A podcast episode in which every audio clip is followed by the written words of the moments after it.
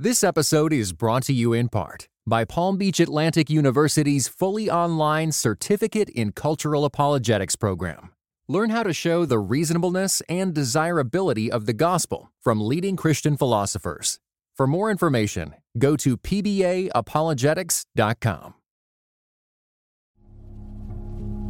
Just this sense of me kind of being like a curiosity to the other students even it just it so otherized me that i just felt like there's something wrong with me that there's there's Mm-hmm. some kind of a deficit because i'm not really welcomed here Mm-hmm.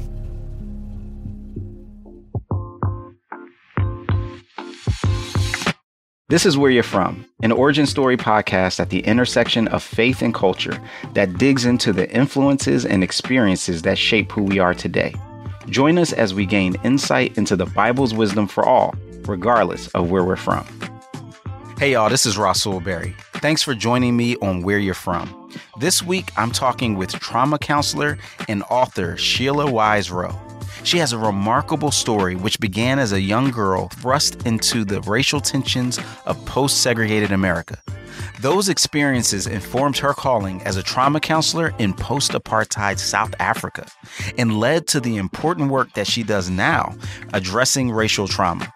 You can find out more about Sheila and her books by clicking on the links in the show notes or by visiting whereyou'refrom.org. That's where, Y-A, from.org. Please join me as I ask Sheila Wise Rowe where you're from.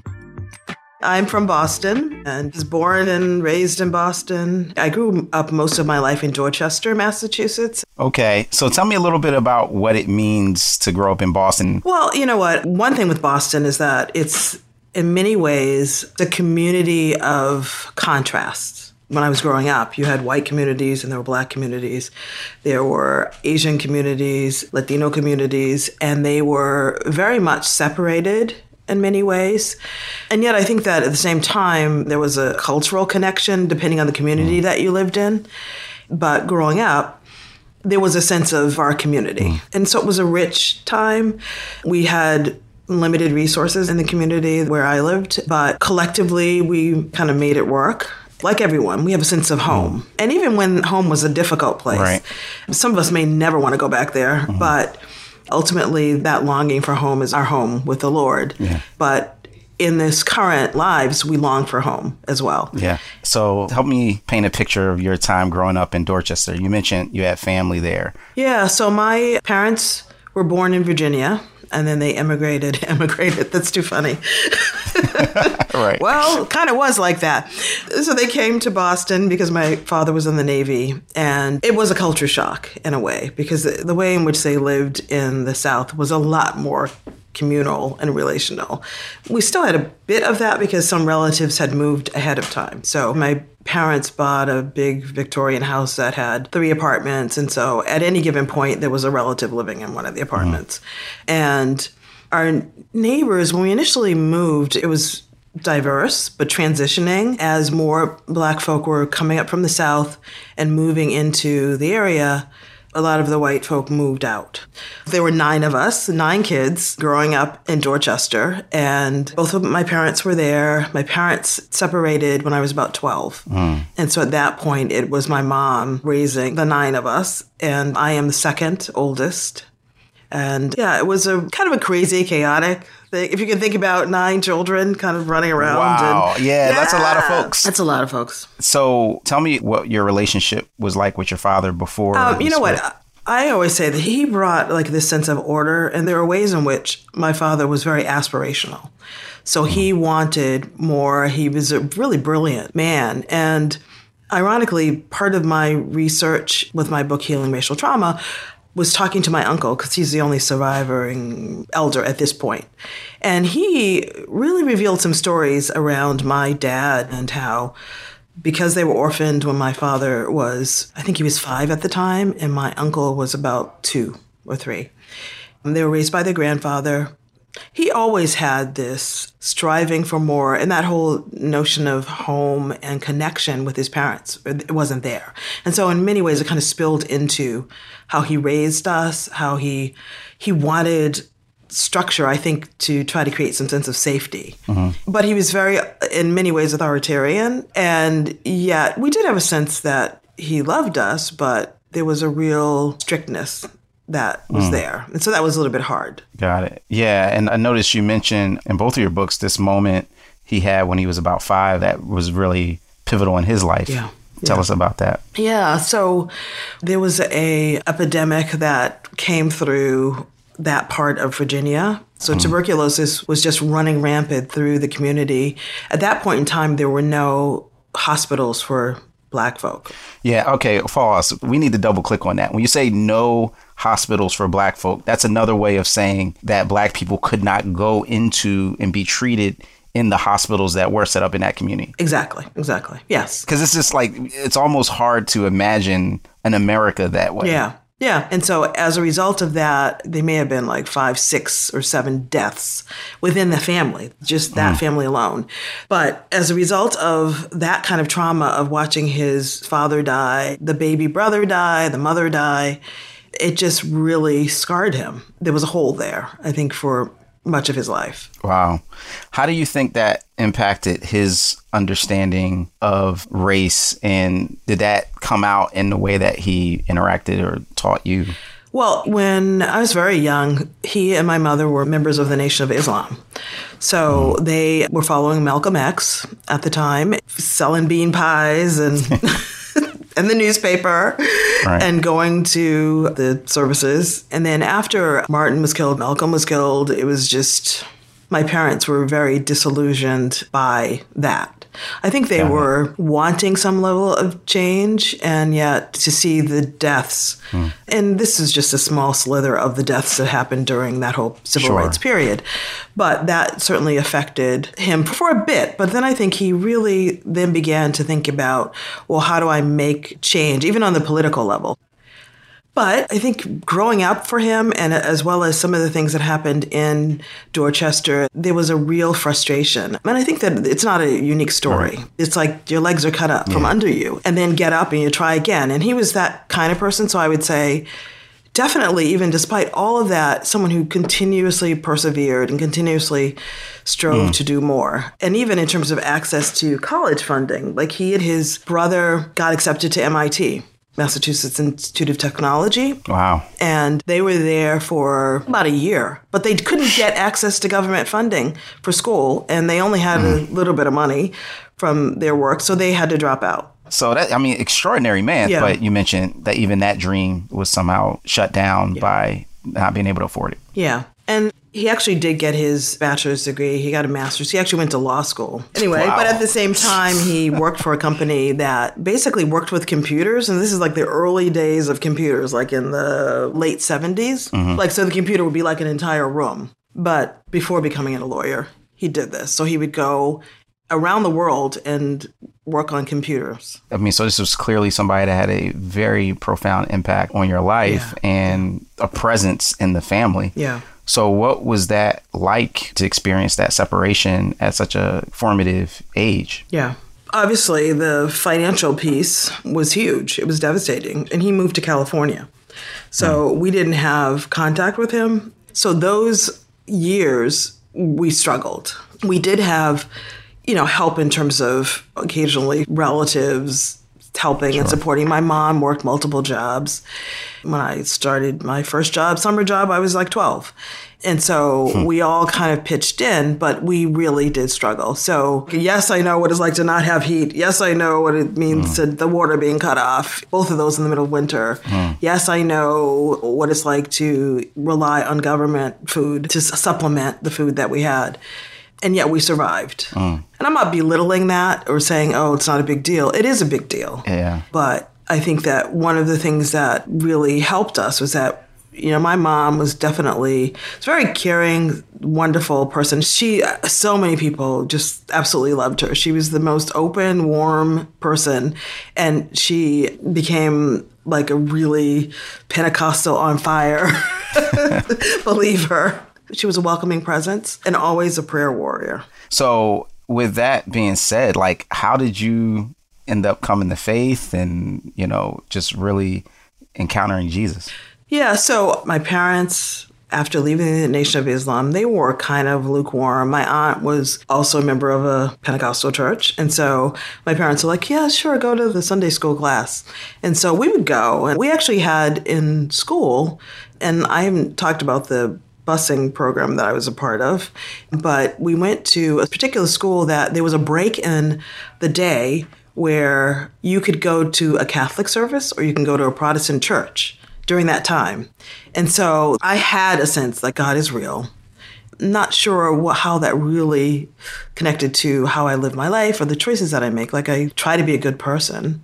And then I went to college and the wheels came off. I was just, no, just like the faith was out the window. And I graduated from college and I then just was working as a social worker for the state and burnt out like severely because it was really difficult when I saw kind of the disparities in treatment and a lot of predominantly black kids being pulled out of homes mm. and, and not really uh, services available to maintain the families at that point in time and even in terms of reunification. So that was difficult to see and difficult to be a part of that institution. And so I stepped down. I was there close to three years working as a social worker. And then I decided at that point, I'm going to open a store. I'm going to open up a store because I loved vintage clothing and it was in the South End of Boston. Um, at the same time, then I just got involved in things that I, you know, it was a kind of a slippery slope. I had this relationship with a guy who was a cocaine dealer. Mm. And I always say, like, I don't even know how someone moves from, you know, I'm a social worker, I want to help save the world, to I'm now, you know, with someone who's dealing and taking cocaine. And yet I didn't know, like, how do I extricate myself from this situation? So I'm just it escalated to the point that it became really dangerous. And at that point, I just hit rock bottom. And mm. I can't say, oh, I'm an addict. I was not. But I knew that I was a in terms of relationship, I was an addict, and so I needed, I needed help. And that point of crashing, I remember like I've had these conversations with my mom along the way about faith issues because this person had a background of faith. So we would talk about God like when he was high. And then I would go to my mom and just telling her everything that had happened and, you know, her praying like she always does. And then I remember I was watching something and someone had kind of an altar call at that point. And then mm-hmm. I was like, okay, you know what? I've spent my entire life trying to be in control and I'm not in control. So if I'm not in control, well, then who is in control? There has to be someone bigger than me and that was that point of having hit rock bottom, recognizing I'm not in control, that somebody is, and that's God, and that what Jesus did on the cross on my behalf, and reconciling that relationship. Then that was the point of that night committing my life to the Lord. I mean, wow. There's so many twists and turns to that yeah. testimony. I mean, between someone who was just such a bad influence in accelerating that rock bottom, being also a mouthpiece that got you thinking about spiritual things, yeah. Yeah. to then seeing, okay, I'm here and I'm watching this on the TV screen and I'm making this spiritual commitment. Yeah. And it stuck. Yeah. It wow. Did. God can use anything. Oh, right? yeah, absolutely. Absolutely. so I want to rewind and go back because you mentioned Boston and the busing scenario, which I've read some just remarkable things about. And it sounds like you were in the midst of it. So kind of walk us through how that kind of national moment impacted you in, in a very personal way. Yeah. So the busing program that I initially started predated mandated busing. Okay. So it was a situation where the schools in the black community were horrible. Not enough chairs for students, students crammed into classrooms. It just really, it was just horrible. Crumbling buildings. And so, just so I can understand how it got there, right? Was it based on the budget? Was based on property taxes in the neighborhood? Or was there some other factor that caused the schools to be in such a different, drastic, poor condition than the white schools? You know, the thing is that when we first moved into the area that we were in, and as I said, it was a mixed area, but it was quickly transitioning. And okay. what we noticed over time was that services were less and less. Yeah. And so the ways in which funds were allocated in certain communities, a lot of it, you're correct, is tied into property values. And so if a community is labeled as a black community, then it's one where the property values are going to plummet because the services are not there. You know, the school quality has dropped. And so then there isn't the funds to actually improve the quality, get better teachers, you know, renovate the buildings, et cetera. And so over time, you see that level of deterioration. And the school department refused to even entertain the idea that there was inequality in the system mm. across the board. And it was really evident. And so, as a result of that, the black parents just were like, you know what, we're going to do something. So, we have got to get materials and stuff for our kids, get the schools renovated, et cetera. And so they really pushed the school department to make some changes and they refused. And so what the black parents discovered was that there was this little ordinance that said that if there is an opening in any school across the city, and maybe it's 15 minutes away, 20 minutes, 30 minutes away, you can go to that school even though you don't live in that community if there's an open seat. Mm. And so, because of that, they started the Operation Exodus program.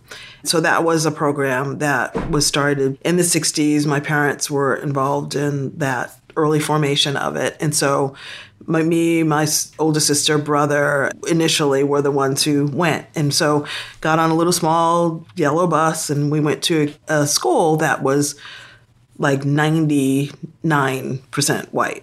Okay, just a couple things. One, I was just thinking about redlining oftentimes was the federal backed process of determining property values. Yes. And it's called redline because on the maps, anytime there were black people in the communities, those properties were valued less. Yeah. So I'm just trying to see like the process. So you have this aspect where the homes are valued less, not just because we go in and we go, oh, this home is less valuable than another, right. but because it's right. been already by the government declared less valuable yeah. because black people are there. Yeah. So then the less value creates lower property taxes, Absolutely. which then creates less resources for schools, which yep. then also combines with people obstructing the process of it, those schools getting funding. Yeah. I noticed the title was Operation Exodus. That yes. is a, a interesting yes. title yeah. for a program designed to provide education. Where do you think that came from? Like, yeah. what's the significance of that name? Well, it's very much rooted in the Old Testament and the whole Exodus story. And the whole thing was okay, we're going to Exodus these really horrible, poorly serviced schools in the black community and we're going to find the promised land mm. elsewhere. And so that was the hope for that. Mm-hmm. I don't think our parents, I didn't fully grasp like what that would entail. To be a handful of black students going into this mostly white school with all white teachers.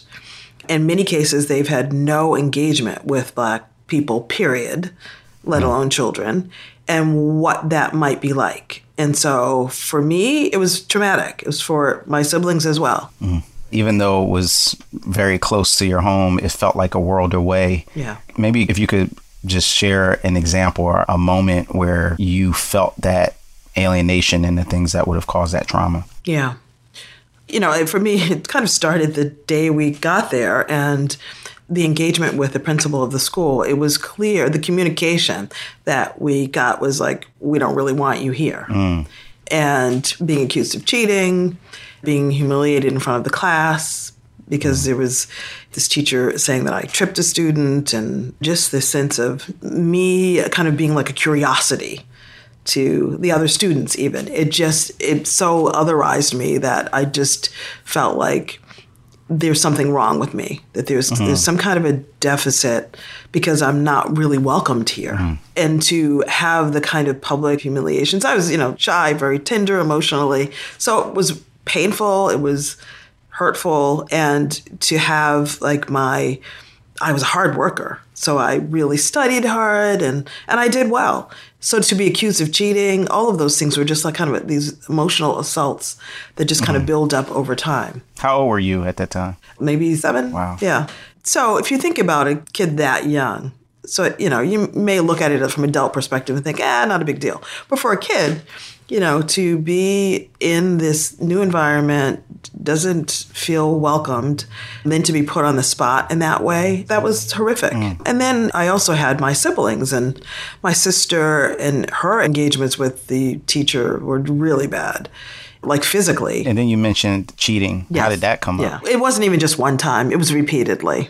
I would do well in a test, and then it's like I couldn't possibly have done well without cheating. Wow. So it culminated with my parents actually coming up to the school several times and Mm. talking to the teachers and like, you know what, that's not her. There's no way that she cheated. And to Mm. be that young and not be able to understand that and not even able to understand what was going on. I wasn't thinking there are racial things that are happening, Mm. but I knew that I was different. And interestingly enough, it was if anybody was different. It was, so there was a kid who was from, I think he was Greek, and he played the violin. And so he was bullied mercilessly oh. because he had a thick accent. I think he was a recent immigrant. And they just, wow. Yeah, and the thing that is particularly moving about these stories, you hear some stories where people are targeted by their classmates or their peers, and that's the primary expression. But to hear your story have so much interaction with teachers, people in authority, Right. and what that does to a sense of disorientation. Yeah. How do you think that that impacted you in your development? Yeah. You know what? It certainly affected my sense of identity. So if you coupled both of those things, the teachers and the peers, I really was insecure in terms of my intellect, being a black girl. Like, what does that mean? And somehow feeling less than to a certain degree. And I carried that into middle school. But middle school was different in that that was the start of the busing program had started in 74. And so by the time I got to middle school, they had been more intentional about what schools looked like. And so I was at Roslindale High, and we had black teachers and black administrators. It was still mostly white teachers, still mostly white students, but they had been more intentional, I think, having black folk there. That was transformative for me to actually hmm. see like a black teacher, to have a black educator around me, someone who I had the sense like they got it. They understood what it was like.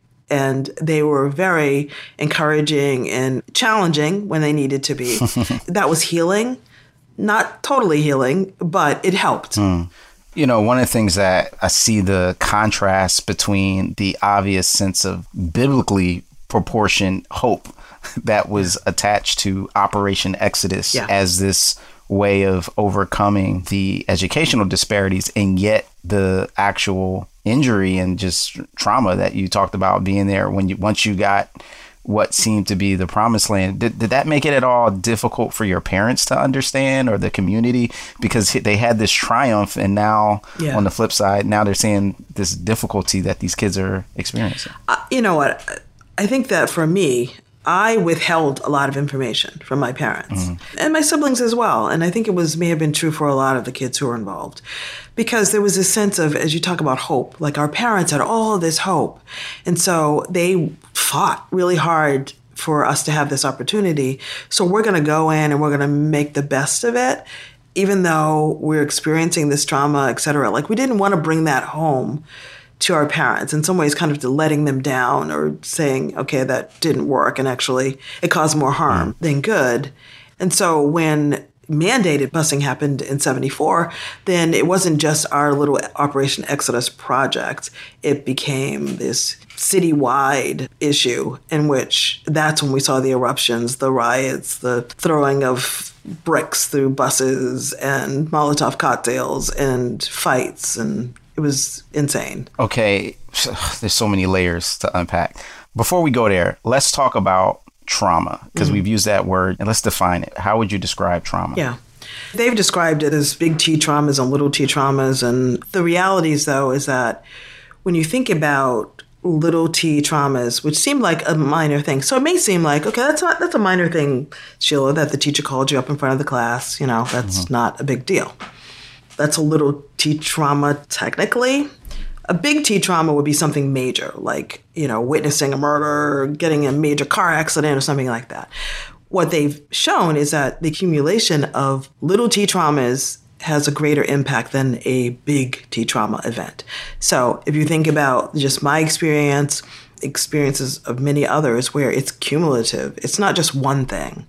It's personal, it's what's happening in my community, it's what's happening with my father and their business being sabotaged, it's the lack of services in the community, it's being humiliated in front of the class. It's having certain doors shut, or you're just having to go the extra, extra, extra mile to actually have some sort of a breakthrough. So, all of that, you know, as you think about everything that I've laid out, as well as literal attacks to your body mm. and not just emotionally, that is what trauma is. Mm. So when we talk about racial trauma, we're talking all that. We're also talking history. It wasn't just my father, but what happened to his parents dying because of the whole TB outbreak. And then before that, and then we go all the way back to the enslavement of my ancestors, and that these are stories, these are experiences that are passed down generationally. And that mm. is trauma. So that whole basket is it. Right. You wrote, many of us are unaware of how historical racial trauma, rather than individual trauma, spans multiple generations and still affects us. Yeah. Yep. And you refer to this aspect of epigenetics. Yeah. Share with us what that is and yeah. what that statement means. Yeah. So there's studies that are around that, and a lot of it originated with some studies around trauma with Holocaust survivors. That they were noticing that their children of Holocaust survivors or even the grandchildren were experiencing emotional issues and struggles that almost mirrored like someone who had gone through that. Mm. And it was, okay, how did that happen? Was it just that they heard the stories? Is that why this is the case? They also did it with First Nation communities and they they actually realized like that's part of it. Part of it is stories that are passed down in folklore. But then there's a part of it where genetically, trauma lodges in our bodies and affects our bodies, um, not just our, our minds and, and memories, but there's a way in which we can, the stress and strain can affect our DNA. It doesn't change the structure of the DNA, but there's a weakening, and so there's a susceptibility to things. Mm. So if you look at like the native population and just the high prevalence of alcoholism, it's like, okay, is that alcoholism because it just is from the family, or where is that coming from? And if you look at historically things like the Trail of Tears, just what they've had to endure, that there are ways of managing, coping. So the introduction of alcohol and how that has affected them even to this day. Mm. And so as black folk, you know, we, yes, we hear some of the stories. A lot of times there are missing pieces. Mm. So we don't know everything. But what we have seen is the stress that, for instance, with women, black women, the level of maternal death in childbirth is the highest. And part of that is that level of just the stress and strain that we carry from our mother, from our grandmother going back. Mm. Yeah, I think about specifically the high instances of hypertension or Absolutely. high blood pressure, yep. and it kind of makes sense if high blood pressure is a response to stress, yep. to elevated stress levels, and but that's pretty profound that it actually can somehow impact us physically to the point that something can become inherited yes. in that sense. So with that background in mind, so there was this initial initiative, Operation Exodus, that's this kind of precursor of busing an experiment where you're bringing black kids in this particular community yeah. to white schools to advance their education. to actually have books and resources that mm-hmm. they need and a quality education. So in the 70s, and I imagine some people probably looked at the success of Operation Exodus and said, we need to do this citywide. Yeah. So this citywide thing happens in the early 70s. And what's the response to that? Or, or, do people in Boston welcome that and go, yes, we are an education town. We have MIT and Harvard. No. Let's educate our entire community. No, no, not at all. So there was an uproar, and a lot of it's written in the history books in terms of the rioting that happened, the protests. The vast majority of white parents refused to allow their kids to go to school. So the schools in the white communities that black kids were being bussed into, in several of them, in several communities, Charlestown, South Boston, like in the early years, you would go and there, in some instances, there'll be like one black kid in a class and nobody else. Wow. Like none of the white kids showed up. And so I have this friend whose parents' father went through busing and did not go to school. And he talks about just there was this whole generation of white kids who did not go to school, who were undereducated. Wow. And so they, in essence, ended up, some of them went into crime, some went into drugs, some you know, got menial jobs. They literally just did not send their kids to school. They did not as send their opposed kids- to being in school with. Yes. that's shocking. Yeah. I mean, some kids did okay because Huh. they were able to access like government jobs or they were part of a union or whatever, but there was a lot of damage in the schools for the white kids as well. Now, did you get bused to high school? You mentioned Roslindale. Yeah, yeah Roslindale. So, what was yeah. that experience? Because that's happening while this whole Yeah. citywide thing. Yeah. Did you experience any backlash, or what was your personal experience like? Yeah. So there was like an overlap between the two. And so Operation Exodus ran out of money and funding. And so then, probably for the last year of it, we took public transportation to school. At that point, because of Roslindale, we had what was mostly white school. But yet there were black teachers and education. I think that that had an impact not just on the black students, but the white students, hmm. because they got to see a black person in some level of authority, hmm. which they had never seen before. Right. And they, they were really on top of it, the staff there, in terms of how we were relating to each other. At the end of the day, we actually formed friendships because people, you know, you're playing sports together, you're doing stuff. You know, you still had a few teachers that seriously were still like, we don't want you here. But mm-hmm. for the most part, what was set before us was, we're going to make this work. And so that was a turnaround mm. for me and I think for a lot of folk. So while we were having a easier time, other parts of the city were crazy.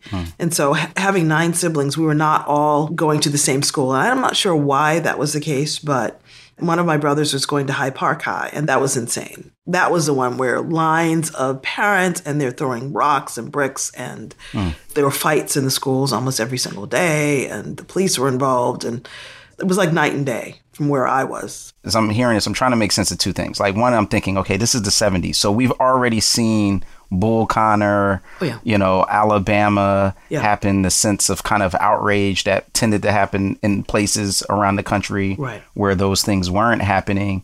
How does that happen in the 70s in Boston? Yeah. That feels almost like an anachronism, like it's in the wrong place in the wrong time, but maybe not because you were experiencing some of these hardships even before that. But like, how does that make sense Yeah. in your own mind and experience? I'm not surprised actually, mm-hmm. because I when I talked about you can't go to certain communities, like we knew that before busing. You just knew that that's not where you're going to go. Got it. Period.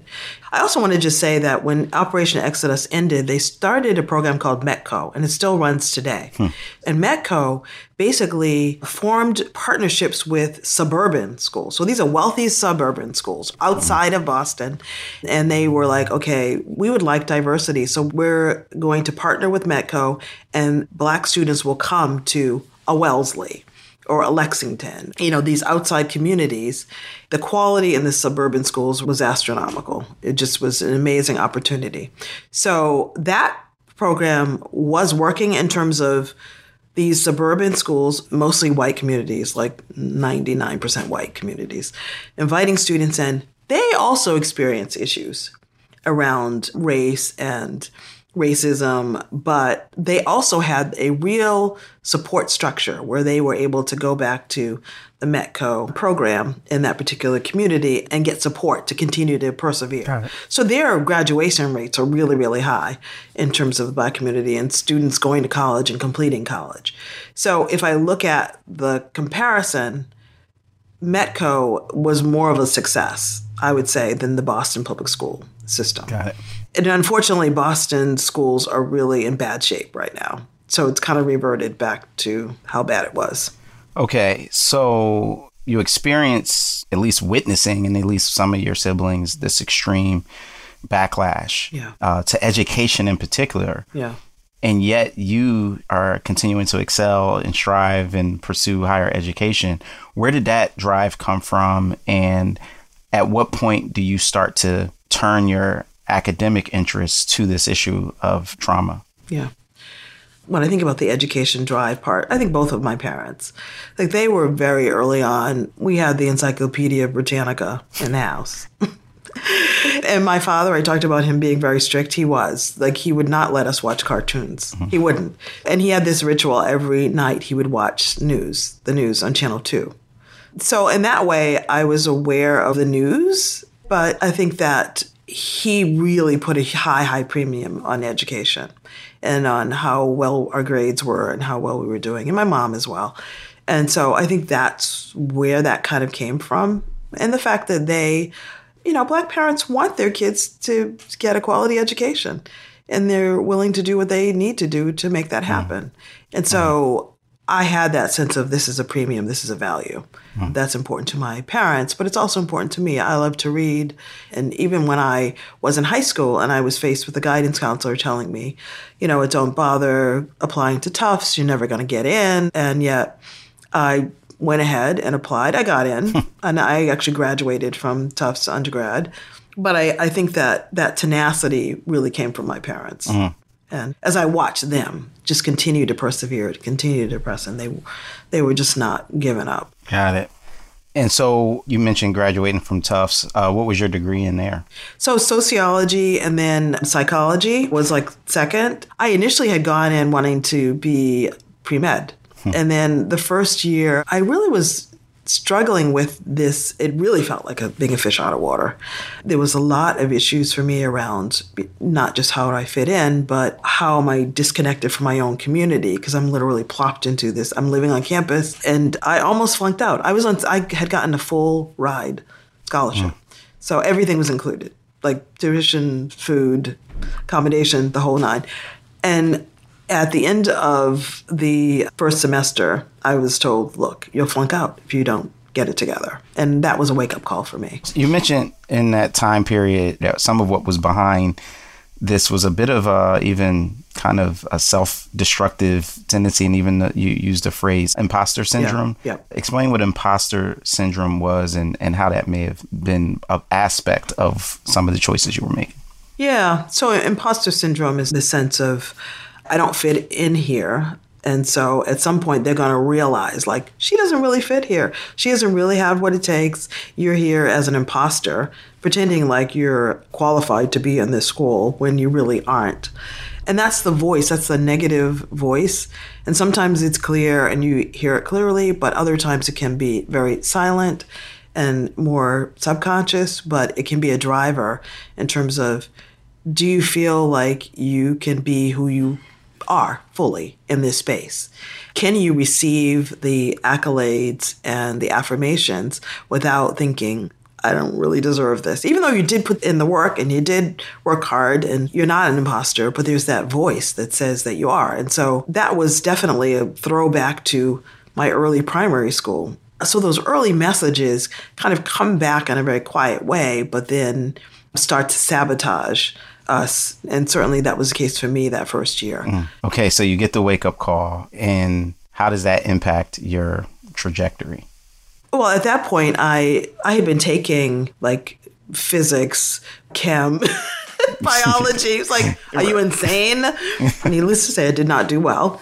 And at that point, though, I felt like I needed to look at is this what I really want to do? Even though I thought like from age eight, like I want to become a medical doctor. And so at that point, just really grappling with I want to help people, but you can help people in other ways. Mm-hmm. And so I did sociology and I, I did psychology. You know, internships and stuff were more focused on working in mental health facilities and that kind of thing. So that shifted my focus. Do you remember like what prompted you to realize this is a way that's a better fit for me to help people? Yeah, one summer I was working at Ronald State School, and it was for kids who were born with spina bifida, all sorts of physical as well as cognitive issues. And it was that experience that I realized I was on what was called the green unit, which was like the real base, base, baseline unit, like non communicative. The disabilities were like severe. And it was that experience of realizing just that in the engagement, like every single person, like there's a worth there, there's a value, there's things that delight. And just translating that to people who they're not having like a severe disability in that way, but they're dealing with emotional issues. And that how to translate that sense of wanting to encourage people to persevere and to mm. be hopeful and to know that they are loved. And so that led me to translating it into counseling and then working at a school for boys. And these were for emotionally disturbed boys. That was the title at the school, but then working there and working with the boys in the school and also residents. So all of these jobs were kind of like stepping stones to my eventually getting a master's in counseling psychology and then working solely in counseling. When we come back, we will hear how Sheila started working with victims of trauma in post apartheid South Africa and how, when she came back to the U.S., she made a startling discovery. That's coming next on Where You're From. This episode is brought to you in part by Truett Seminary. Are you sensing a call to ministry? At Baylor's Truett Seminary, students are equipped for gospel ministry in the context of a caring community. Truett offers a highly relational learning experience with faculty who are both world class scholars and pastoral teachers.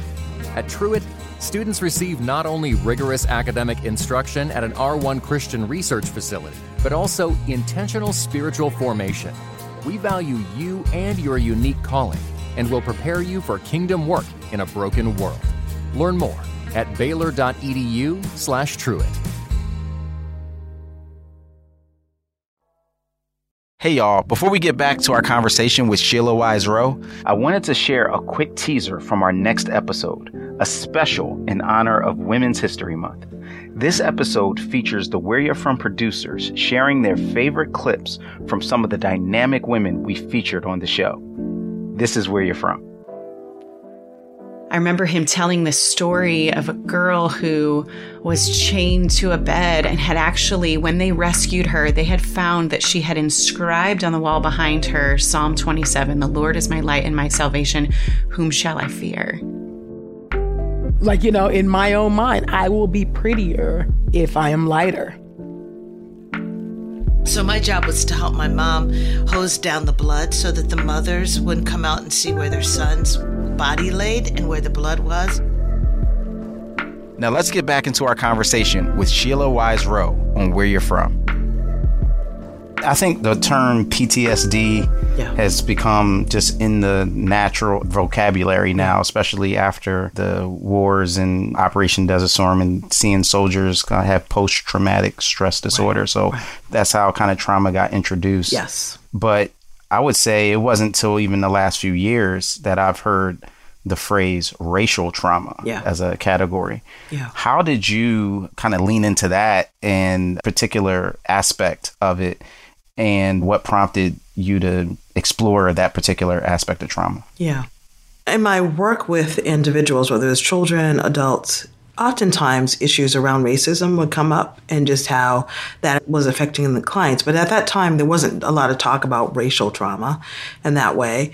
And I think things really came to the forefront for me when we moved to South Africa to do ministry between 2005 and 2016.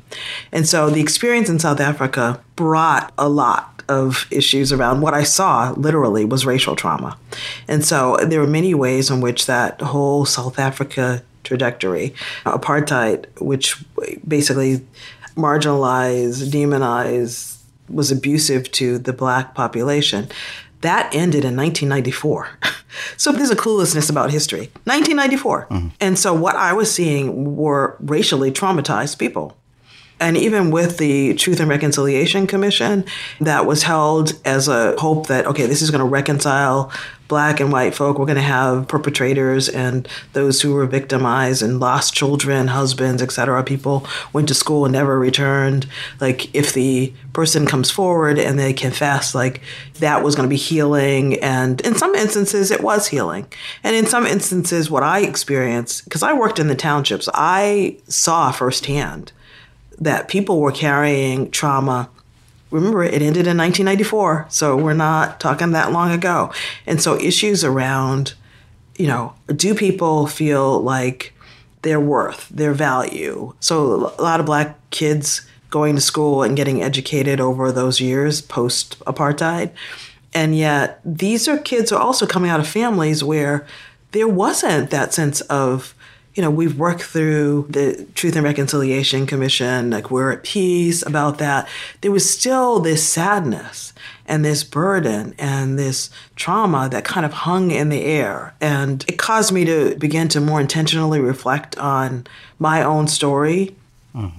In that context, in the context of trauma, of racial trauma, as I'm witnessing and seeing this there. Wow, that's really interesting. So it's almost like the reflection of somebody else in another country Yes. and another continent Yeah. caused you to make some connections Yeah. that actually help you to see back into Yes. yourself and our own society and go, wait, there's something we're missing here. Yes. What Yeah. prompted the trip to South Africa in the first place? So initially, when my husband was going to be working with the um, Evangelical Association of South Africa, and then we visited in 2000. And at that time, back and forth, we were working with a lot of nonprofits and churches in South Africa, in Johannesburg particularly.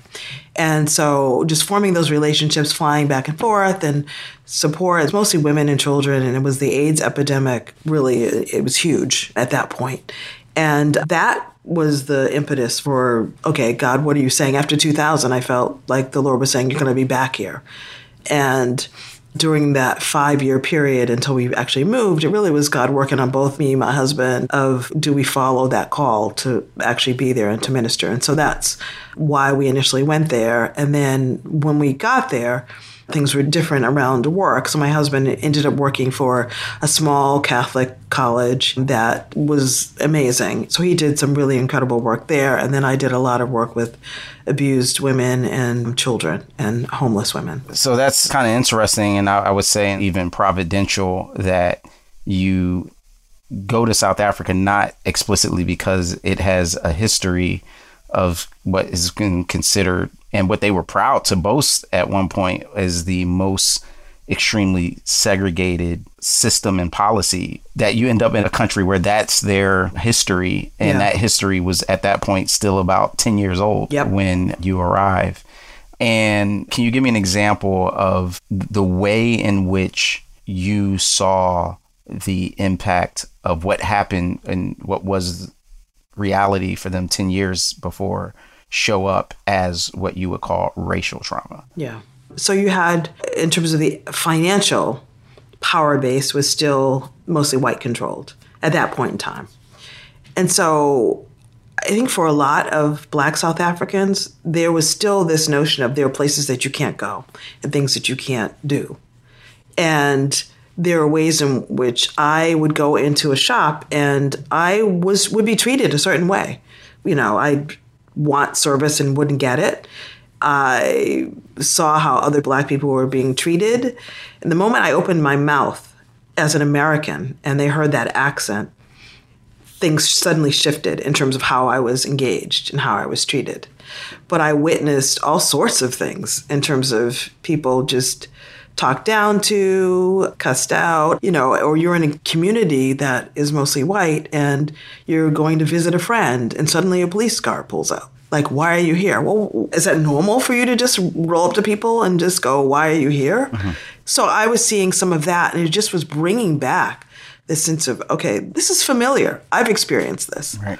As a black woman, the black men in my life have experienced this. So you described in South Africa Yeah. how you saw the kind of difference, the othering that Yeah. you talk about happen. But I'm also curious about what was happening. What were you observing in people's interior world who had experienced apartheid and were still experiencing the effects in what you would call racial trauma? Like, what did you see Yeah. in how they were relating to you or others or their world around them that helped you peg it as this is traumatic? Yeah.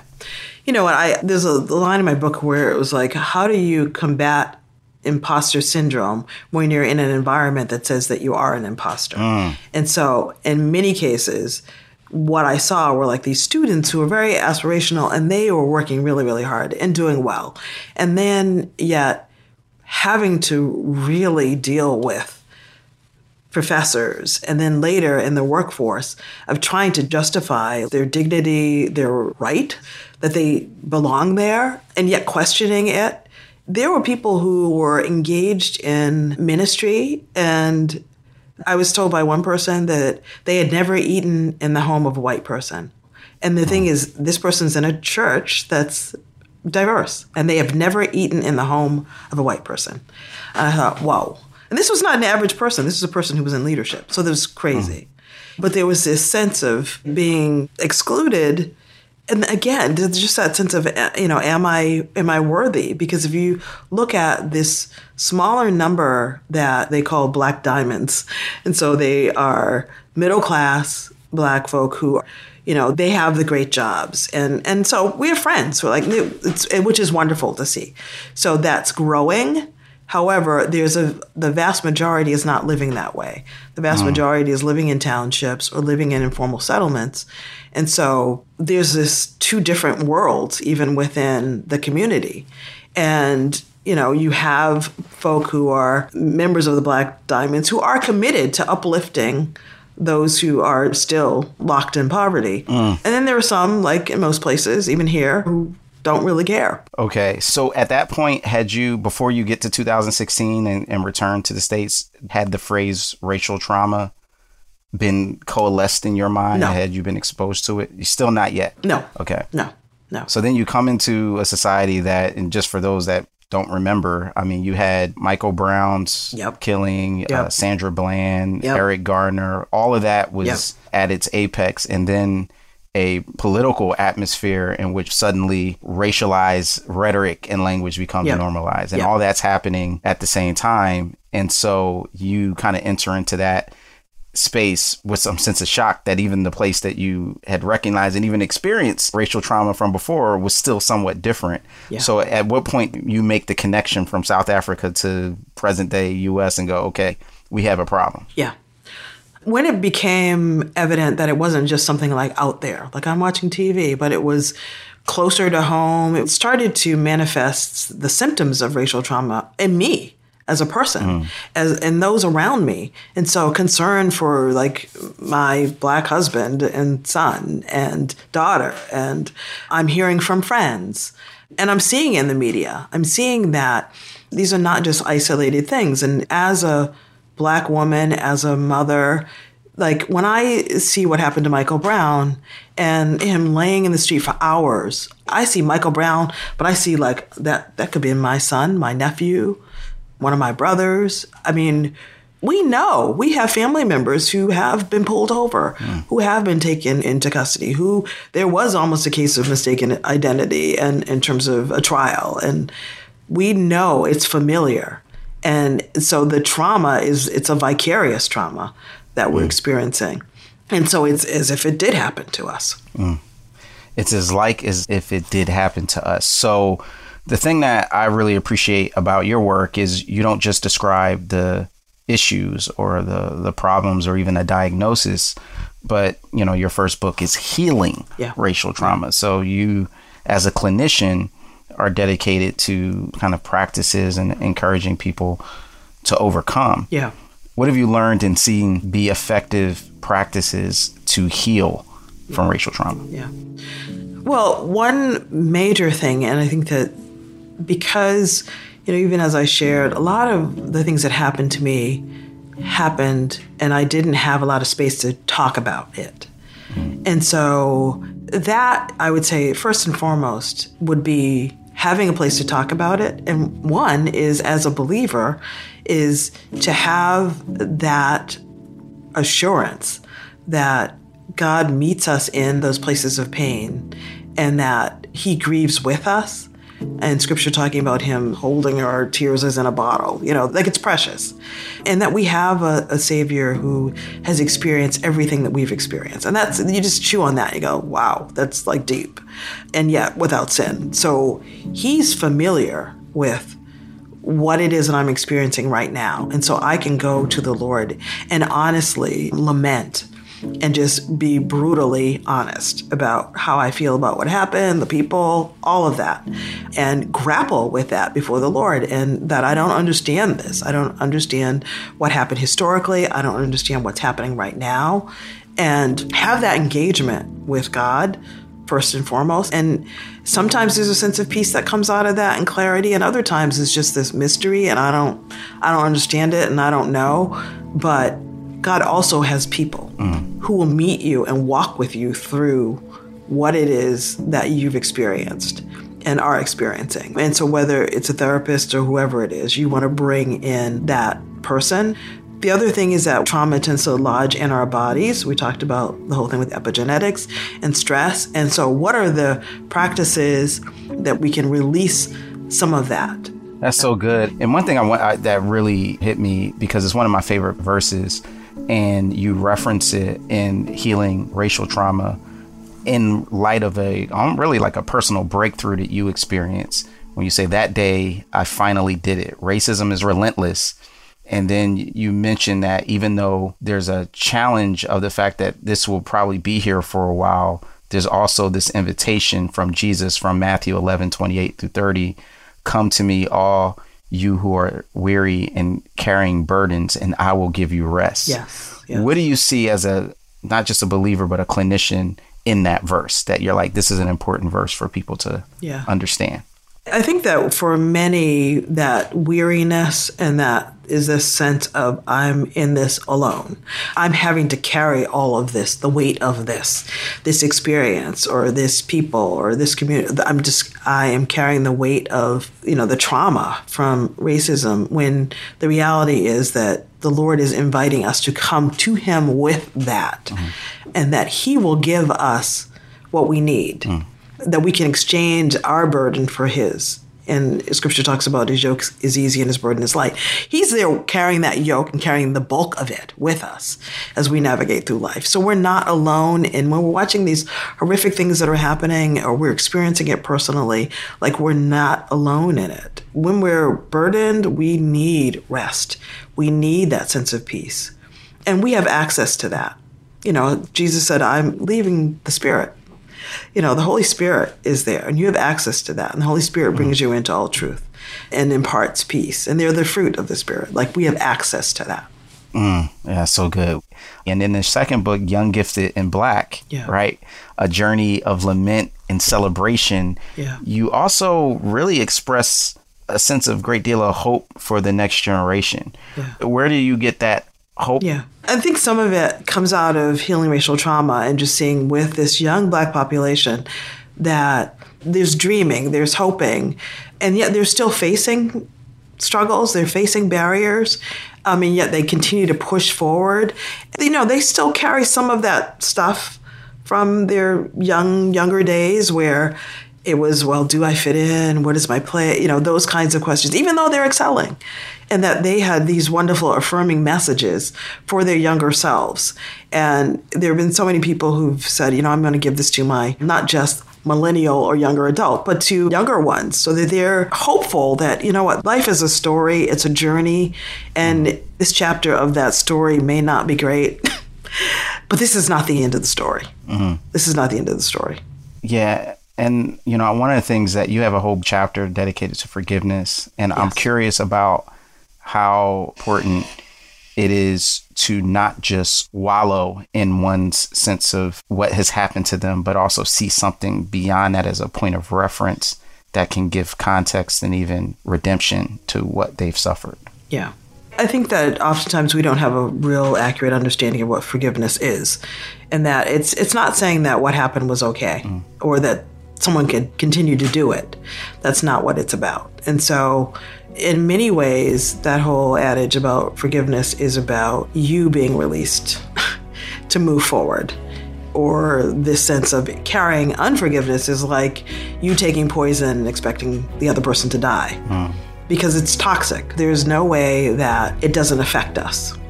It affects our relationships, mm. it affects our bodies. Holding on to that is toxic. And when we hold on to unforgiveness, then we start thinking, I'm the judge, I'm the jury, I'm the executioner. I'm going to look for a way to pay back this person. But the payback never works uh-huh. because ultimately the payback gives the perpetrator justification for then that person paying us back. And so it becomes a tit for tat. Uh-huh. So not only is it toxic, but then revenge creates this tit for tat thing. But we want to move forward free like horrific things have happened in many of our lives, in most of our lives. And we can continue to drag that on with us into the future. Or we can go, this stops here. I'm not, this is not defining me. I'm not carrying this into the future or depositing this into the next generation. Like what that person did stopped at that point. Like if it happened when I was a child, I, I am now an adult. I can basically care for me. Mm. And whether it's the little child who once was or the one who's present. Mm. Like I am refusing to let this person win. Mm and it is not going to destroy me. I'm moving forward with my life. Mm-hmm. And that's easier said than done in most cases. But as a therapist, I've walked with many, many people through a journey of forgiveness. And it's hard and it's painful. But when people get free, there's like nothing like that. Mm. There's, there's just this sense that the horizons open up and suddenly there's more in life. Thank you, Sheila, for opening up about your own racial trauma and for your courageous work in speaking about and working to heal the racial trauma experienced by others.